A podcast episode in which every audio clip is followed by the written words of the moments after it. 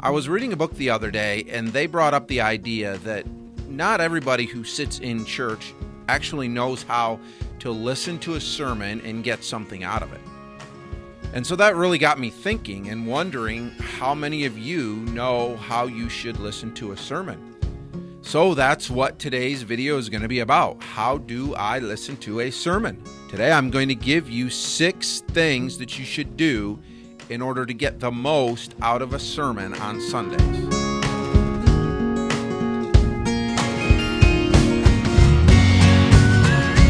Well, hello, and welcome back to another episode of Thinking Out Loud with Pastor Joshua. Glad you joined us today. Have you ever wondered how you can listen to a sermon in such a way that you would get the most out of it? Today, I'm going to give you six things that you can do that will help you be able to learn and grow from a sermon. So let's get going. Number one, start listening before the sermon starts. A lot of people don't think about this. They get in their car, they drive to church, they've been busy all morning. They walk into church, they talk about the weather, they talk about sports, and then they sit down in the pew or they sit down in the chair, and then they wonder why they didn't get anything out of the sermon that day. You need to start by preparing your heart ahead of time. As you prepare your heart, start reading and studying the passage ahead of time. In our church, it's my goal to make sure that each week on Thursday, the passage for Sunday goes on our Facebook page and uh, it gets text out to group text. It's places where people will know how to find it. If your church doesn't do something like that, then talk to your pastor and ask if you can get the passage ahead of time. If your pastor preaches through a book of the Bible verse by verse, then you can just start reading ahead and start studying for yourself and understanding what that passage is talking about. Pray for God to open your heart so that you're ready to hear what it is God wants to tell you. And of course, start praying for your pastor. Number two, listen in church. We've gotten pretty used to doing church online, and I want to encourage you to make sure you're being a part of your local church. God designed us to be in church when we hear sermons. There are a lot of pastors out there that are better preachers than me, or maybe better preachers than your pastor, and they're simply a click away on YouTube. And while those are great resources during the week, don't let them replace the local church.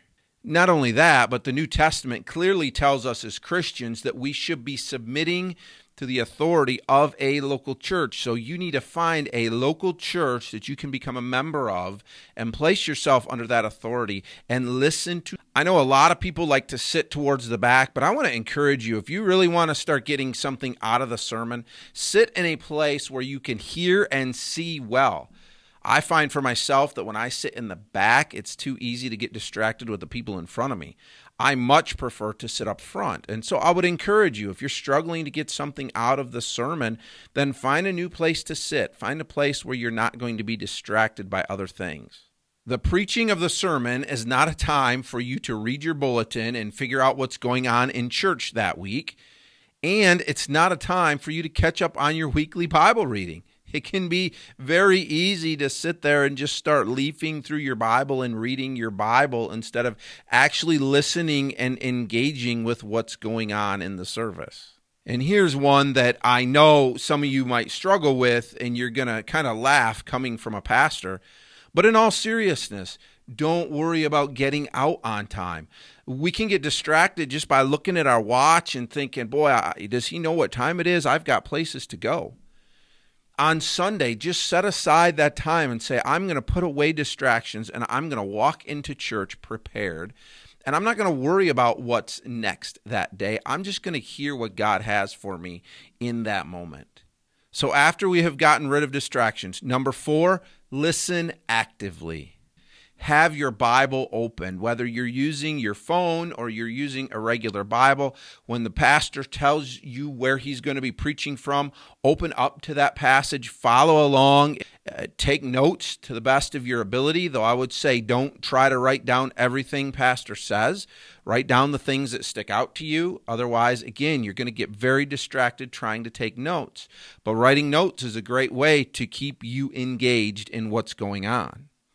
Make sure that you're actually understanding the passage. And again, this starts if you're listening before the sermon starts. If you've started working through this passage ahead of time and this isn't brand new to you, it's much easier now for you to actually understand what this passage is saying. Though this isn't the time to catch up on your Bible reading, don't be afraid to just kind of stop for a little bit and chase down a thought that the Holy Spirit might place on your heart. Pursue something you might not understand. If you need to do a little research in your Bible, uh, it's becoming more common in our church for people to have electronic study Bibles and, and books. So it's easy then to even just dive into some things during the sermon and make sure you're understanding and following along. This one might seem really simple as we are become active listeners, but I think it's something that we don't do a lot in church, and that is to make sure you are engaging with others after the service. Maybe talk about something you didn't understand. Ask somebody else and have them help you understand it. Make it a point to talk to somebody about something God convicted you about. Make it a point not to just get in your car and drive to lunch and start talking about life again, but talk to your family about the sermon. Make sure you're engaging in digesting that sermon beyond the doors of the church. And then let that take you through the week. Number five, when you walk into church on Sunday, you really need to expect to hear from God. Expect God to speak to you. You should not come to church expecting some sort of simple how to advice from the pastor. You should come to church expecting God to communicate with you who he is through the word. John 10 27 says, My sheep hear my voice and they follow me. We're his sheep, and we should expect to hear the voice of the shepherd. And one of those ways we hear the voice of the shepherd is through the preaching of the word in 1 Peter 4:11, Peter says that those who are preaching preach with the oracles or the mouthpiece of God. As you sit in that pew and you listen to that sermon, understand that that pastor is the mouthpiece of God in that moment as he shares the word of God with you. So expect to hear God's voice. Listen for God's voice. But we have to take that time that we are putting out the distraction so that we can, as the psalmist says, be still and know that He is God. And number six, to finish it up, do what God has told you to do. When you hear that voice of God, make sure you are applying His word and you're actually doing it. James 1 tells us that we need to not just be a hearer of the word, but that we must be a doer of the word. If you're coming to church and you're hearing the greatest sermons and you are enjoying that sermon and you walk out the door and it never changes your life, you never apply the things that you've learned, then you are wasting your time. James says if you do that, you are no different than a person who gets up in the morning, eats breakfast, has egg and jelly from their toast all over their face, and before they go to work, they look in the mirror and they see this mess and they go, oh well, and they go to work anyways. What was the point of looking in the mirror? God says if we do that, we are wasting our time. God's word is living and active, it's powerful, and it's designed to change us to make us more like Him. There must be change in our life. And so we need to be very careful and very intentional with the way that we are applying God's word. So here's what I would encourage you to do whatever it is that God is convicting you about or teaching you, and you understand this action that you need to take in your life, write it down.